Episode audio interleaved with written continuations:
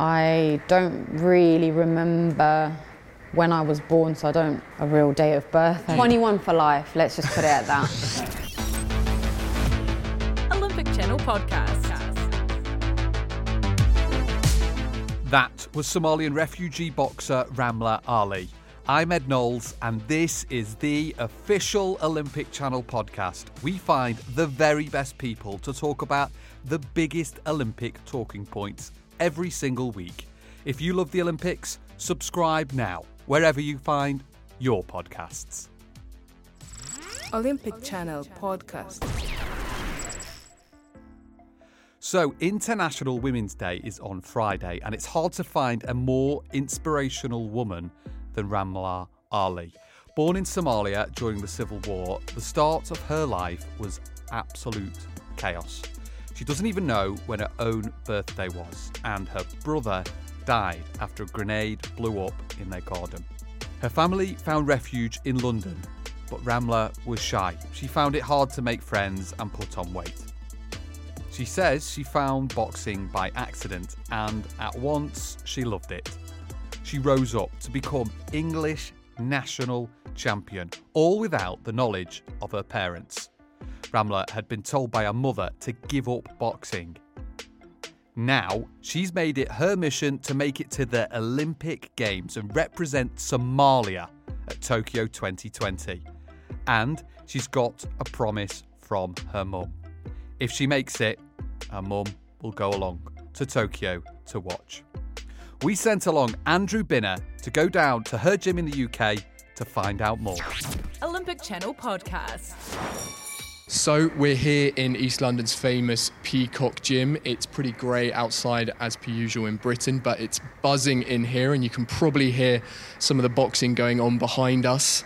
I'm joined by Somalian boxer Ramla Ali.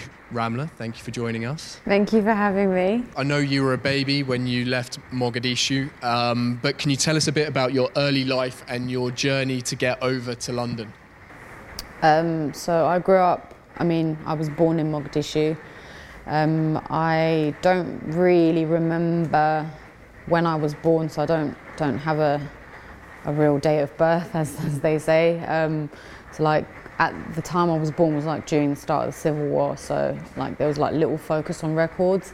Everyone was just you know fleeing for safety, and um, my mum decided to you know leave Somalia um, because my eldest brother, who was about 14, maybe 12, 12 to 14 at the time, was killed in our front garden um, because like um, grenades were just being thrown all over the place and you know one landed on him and he was taken to so my dad and my uncle decided to rush him to hospital but all like the nearby hospitals were obviously blown down and run down and no one was in them so they had to put him in a wheelbarrow and just wheelbarrow him to like the nearest hospital and he died along the way because it was just the journey was just too far. So my mum thought you know I can't have this for my kids anymore.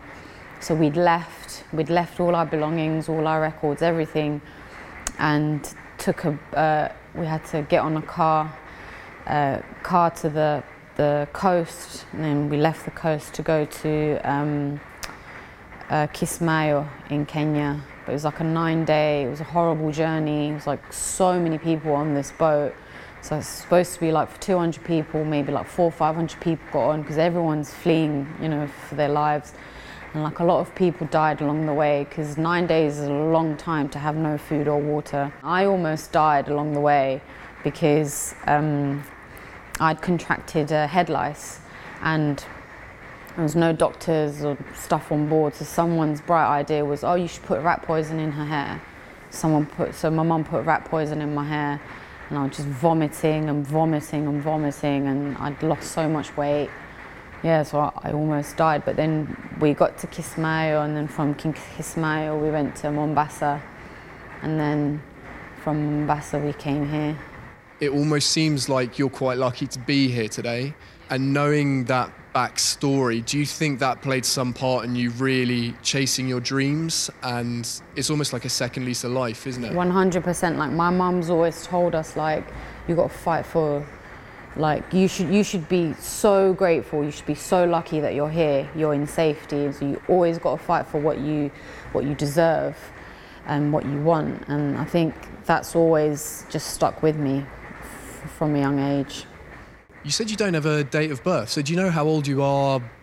Ballpark? No idea. So how does that work when you're going into boxing events and stuff? Do they need to know your date of birth? Not really. just no they do you just take it from the passport it's just guessed So what? What do you i'm you, 21 for life let's just put it at that Do you, do you have a day that you celebrate your birthday, or have Um, you picked I've, one? I've never celebrated my birthday. Um, I do accept gifts though, uh, if anyone wants to give me gifts, but it's like September 16th.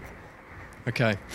Um, and so, I mean, that was kind of the start of the difficulties. What was it like being a refugee family in London? That can't have been easy.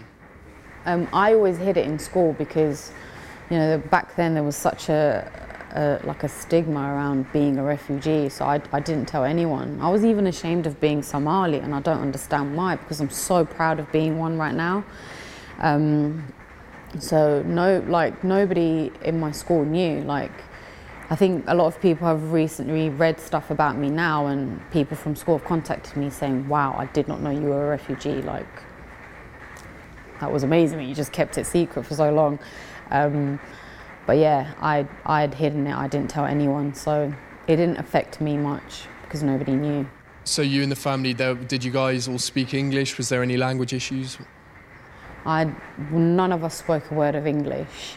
And my dad, who is um, speaks really good Italian, very educated man, had a really good job in Somalia. Had to um, take up a job in construction when he came here. Didn't didn't know didn't know a thing about construction, but he had to do that so he could eat. So that's what he did. And my mum took up some sewing lessons so she could, you know, make dresses and stuff like that so he could eat.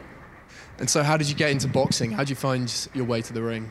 I started boxing just by chance. So um, when I was when I was in secondary school, I was um, quite overweight, believe it or not, um, and I'd, I'd got bullied quite a bit for being overweight and you know for being, you know, Somali, um, which is probably why I was ashamed of being Somali. But I'd um, started going to the gym. So my mum gave me a pass to um, East Ham, East Ham Leisure Centre, and that's where I started going. But as as a young person, like who doesn't back then there was no Instagram to tell you these are the workouts you should do for today. So back then it was just like you've just got to kind of guess what you're doing and for me it wasn't it wasn't like fun as a kid so I started going to classes. I did a bit of spin, did a bit of this, bit of that, and then I did boxercise. And I thought, wow, this is amazing. This is so good. I love it. But once a week wasn't enough for me, so I searched on the internet like local boxing gyms to me, and I found one. And I, I walked in, walked in. I was so scared because I was by myself. I walked in, and like I remember, like you could hear the sounds of people punching bags and coaches giving orders and yeah that's the first time I walked in and I've, I've loved it ever since. And so the the weight just started sort of melting off when you were doing the boxing. yeah so it took about two two and a half years to do it like healthily. Um, but yeah after a while after I started loving myself I was loving boxing even more.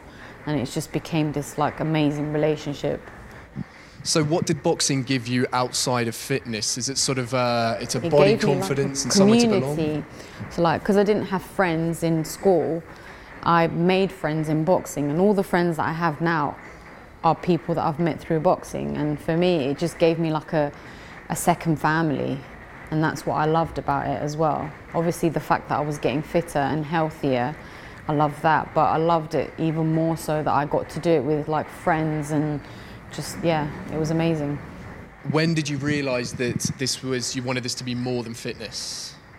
I actually didn't have my first bout until like many, many, many years later. For me, it was just like hitting the bag, hitting the pads, doing the circuits at the end. That's what I enjoyed. And it wasn't until like I'd left that gym, I started doing like Thai boxing for a bit.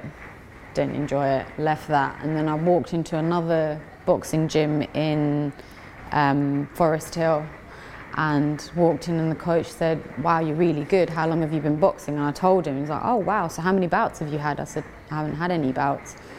He said, well, have you thought about competing? And like, before then, I'd never even thought about competing because like the idea of women's boxing wasn't really a thing back then. Like you didn't really see a lot of women do it. So I'd never thought about it. It never crossed my mind. And he said, I think you should do it. And I thought, okay, why not? So we did it. yeah, so it, it was it was really hard, like trying to keep everything a secret, trying to keep bruises and black eyes a secret. That was that was especially hard because um, I'm, I'm I don't wear makeup. So the moment I started wearing makeup, everything just became a bit more suspicious. So I had to like put concealer on to cover things up, and yeah, it was really hard.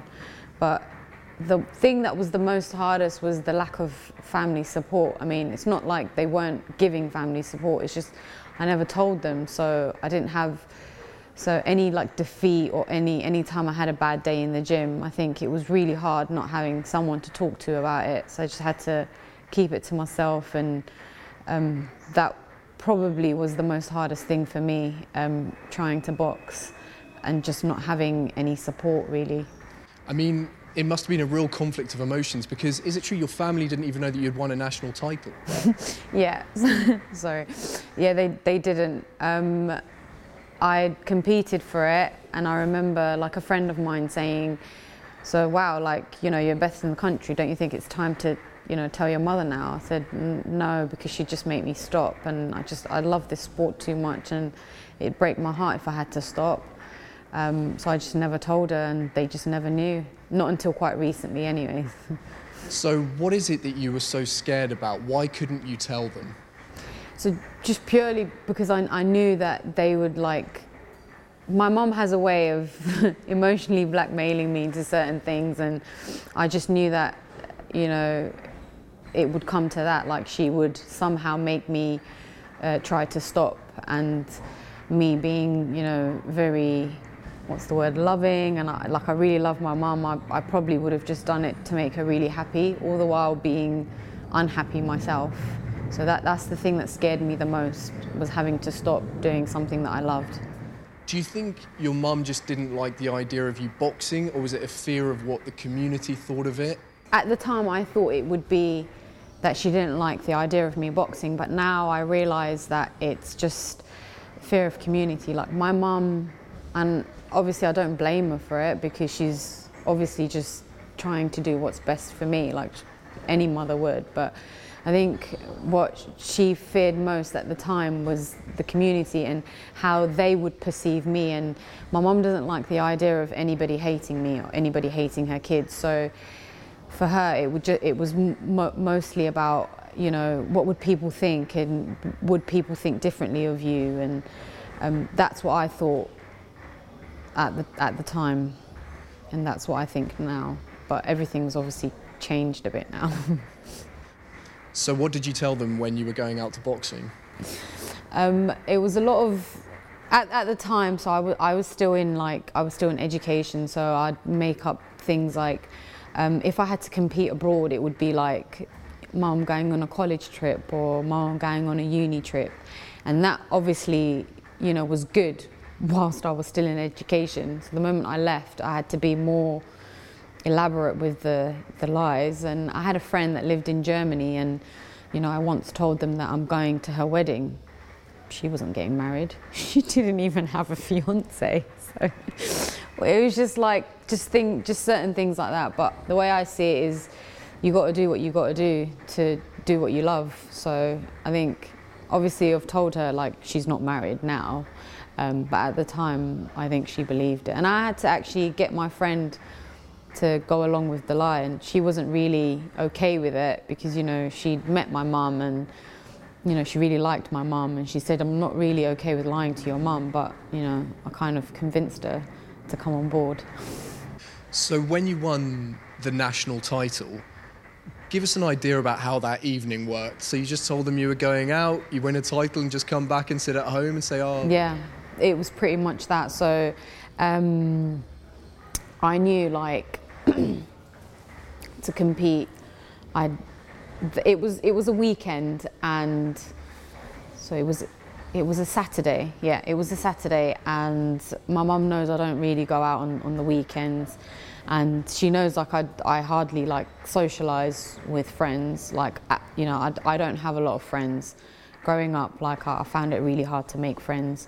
Um, so I told her I gave I had given my kit bag to my coach, and um, the uh, tournament was happening at York Hall. So there's a few few roads down, and so I said to my coach, "I'll see you there."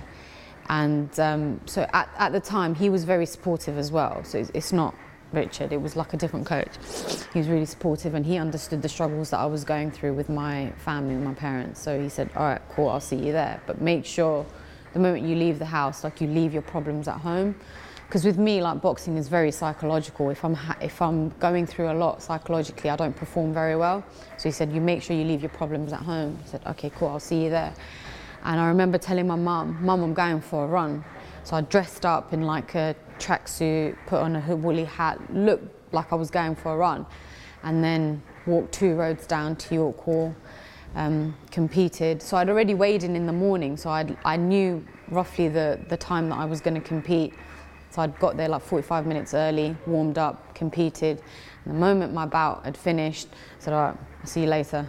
You've got to take your kit back. You've got to take my kit back, back with you. Then put the same clothes back on, and I jogged back home to look like I was still sweating. And then I walked in the house. Hey, hey, mum. And then she went upstairs, took a shower, and just sat in front of the TV and watched some TV. That's amazing. Can you try and? I mean, it must have been so difficult for you. That complete contrast of emotions. I mean, it's everything that you've ever wanted, winning the national title, but you can't share it with the people that you love. I mean, how conflicting was that? It was. It was obviously the worst feel. I mean, my brother at the time. So I have a younger brother who was who was who knew what I was doing, and he would always help me sneak out of the house, and he'd always like cover up for me um, when I came home at a certain time because I was competing. In fact, the first person I wanted to tell was my mum, but I couldn't.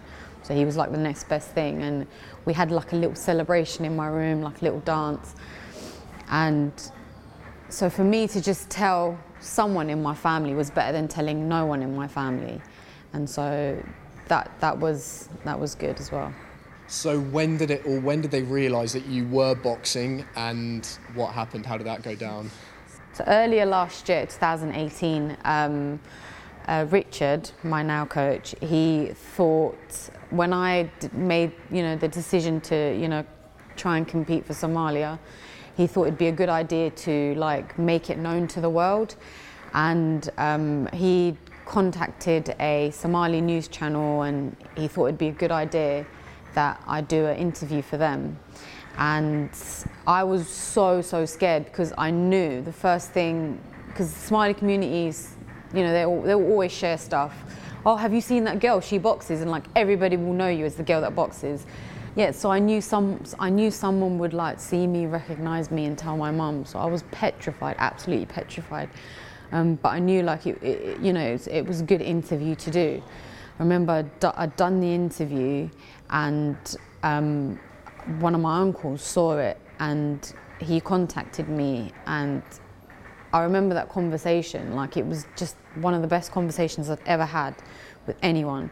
And he said how, how proud he was of me. And he said, I think your mom, deep down, she would be proud and you should tell her. I said, no, no, mom would never understand. And he said, well, I'll have a talk with her and she will understand. You mark my word, she'll understand. And then I remember my mum was in Somalia at the time and she'd called me and she said, Well, I've just had like a very interesting conversation with your uncle. I thought, Oh my God, here we go. And she said, It's amazing. Like, I mean, I think all those years, deep down, she really like knew. There was an instance where my brother saw me on, London, do you know London Live? It, I was competing in like an all girls um, gala and one of, my, one of the bouts was on there. I think my brother saw me, told my mum, you know, she told me to stop. And so I, you know, I told her I'd stopped. And then years and years and years later, I think she thought I'd stopped till then. And then my uncle told her that I was doing what I was doing. What I was doing was a good thing, raising awareness for the Somali community and you know raising awareness for, for sport in women, women in Africa, and and then she just said like, wow, it's amazing what you're doing, and like I'm really proud. And that was just probably one of the best conversations I've ever had with my mum to know that she was supportive and, and proud of what I was doing. So, can you kind of uh, describe the emotions you felt when initially your uncle called up and was like, I've seen this? I think I was almost in tears. Like, um, he told me how proud he was of me, and then what I remember him saying was it broke his heart to know I was doing it for so long in secret. Um, I think those are the words that stuck with me, and even till today, and it just it just filled me with so much emotion. I remember, like, obviously, like we're not we're not a, a family of criers, so we don't show emotion. So as soon as I hung the phone down, I was like, oh my god, I was teary eyed. Um, so yeah, it was probably one of the best conversations I've ever had. So tell us about the decision to switch. I mean, you won English and British national titles, and you decided to switch to represent Somalia. Was that a decision to kind of appease your family, or is it something you wanted to do for the community yourself? I think um, it was like uh, something that was um, discussed between me and Richard. Um, I think, yes, it makes my mum so much more prouder. Um, she does even, she does still say like, you know, was it because of me you've done the whole Somalia thing? But we don't talk, we, I don't answer it. But yeah, she's definitely more prouder. And I think like sport, yes, boxing is quite a selfish sport. It's an individual sport, but like I, you need to look at it in the in a in a bigger light. Like you sometimes have to be selfless. So you have to if if you can inspire another, let's say Ramla in Somalia to take up boxing, then you've done your job very well. Like yes, it's great to win titles and medals and things like that. But if you can inspire a whole new generation of girls in Africa to take up not just boxing but to take up sport, then you've you've done so much. And it wasn't too long before the Somalian community actually started getting around you. Um, tell us how that happened and how that made you feel. Um, like I constantly get bombarded with like messages on Instagram saying that you know you're you're very you're very inspiring and you know my daughter looks up to you and you know I've I've you know t- taken my my daughter to um, start boxing. Oh, this is a good one. So my sister, who'd asked who her and her mum, I mean her and my mum asked Richard to make me stop, has now enrolled her daughter, her two daughters into boxing because of me. I, I kid you not. So I've, I think, you know, I'd never saw this happen, but you know, many years down the line, I've brought positive change um, to the Somali community. Have you ever been tempted, or have you ever been asked by a mum or a family member or something to wear their headscarf or something like that while you while you perform and you train? Yeah, I told her sorry. It's against um, it's against uh, the uniform code. Like, I mean, if, if it changes, then I might consider it. But uh, I've, I've, I mean, for me, it's I'm not ready to wear it yet. I do see myself in the future. I hope I, you know, I do, I do picture it. But right now, I just I don't feel ready. And I think like wearing the headscarf is something that's personal, and it's a personal relationship between you and God, and you shouldn't be like coerced into wearing it. On that note, I know you do you do a boxing class. You you teach uh, a, a, group of Muslim women, don't you? Um, how important is that to you? Oh, it's so important. Like to a lot of the girls that that have. Um, so we've been going for about a year now.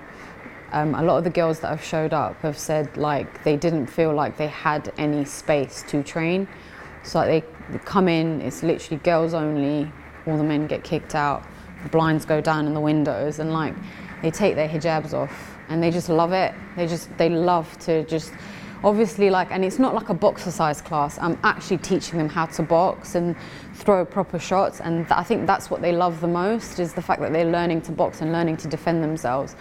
One of the girls have actually said that she feels a lot more safer walking alone at night I mean, you say night, but now it gets dark really quick. But walking alone in the evenings because she knows how to defend herself. And for me, it's really important to have girls that think that they can't do certain things do certain things. Like that's that's so important.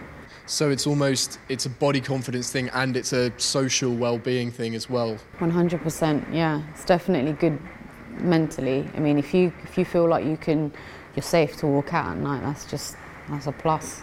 So, how amazing is it for you, a couple of years down the line of your family being worried about what the community would think about you boxing? Is it that you've helped set up Somali Boxing Federation? You've got loads of support from Somalis around the world. You have family members who are now boxing as well. And you're now, further from it being something that could bring shame to the community, you're actually sending this huge positive light um, on Somalia. How does that feel for it all to have come back full circle? It just feels like it's finally happened. Obviously, it's it's happened after such a long time, and I've had to struggle for such a long time. But like, you always appreciate it more when there's a little bit of struggle involved. If it happened so easy, you wouldn't appreciate it as much. So I'm glad the struggle came first, as opposed to the good things coming first and the struggle coming after. So I'm glad it's worked out that way. And obviously, it, it does make me really happy. Any chance of getting mum to hit the pads ever with you? No, no way. I said she she's never actually watched me box, um, but we've made a deal. If I qual- end up qualifying for Tokyo, um, she will come to Tokyo, and that will be the first time she's ever watched me box. So that's that's that's if not the best incentive for me to work hard and try and get there. Well, Ramla, thank you for talking to us today. We're both absolutely freezing. We can both see the breath here in East London. Um, we wish you the very best of luck in Tokyo and your pro boxing career, and we will be following you. Thank you so much. I can't feel my ankles. I can't feel my fingers. Olympic Channel Podcast huge thanks to Ramla Ali and also to Andrew Binner. You can follow Ramla on Instagram at Somali Boxer, and you can get Andrew on Twitter as well at Andrew Binner for him. So last week we had wheelchair racer Madison de Rozario talking about online harassment and how to deal with it. Peter Olafsson on Facebook said, I hate the way some men talk to female athletes, and I hope that's not how they talk to women in real life. The podcast itself was a really interesting and impassioned interview, so go and check it out if you haven't already. It is that point where I ask you to give us a subscribe and also say thanks to you if you're already a subscriber. Thank you. Tell your Olympic loving mates that we exist. The more, the merrier. Reviews on the podcast app on your phone are good too. So if you're on your phone right now, give us five stars. We go up the rankings. Keep them coming in. If you want to follow me, I am at Eddie Knowles with an I and an E on Instagram and Twitter. And you can also follow at Olympic Channel 2. Leave us a comment. We would love to hear from you. That, though, is it for now. See you soon. Think like an Olympian.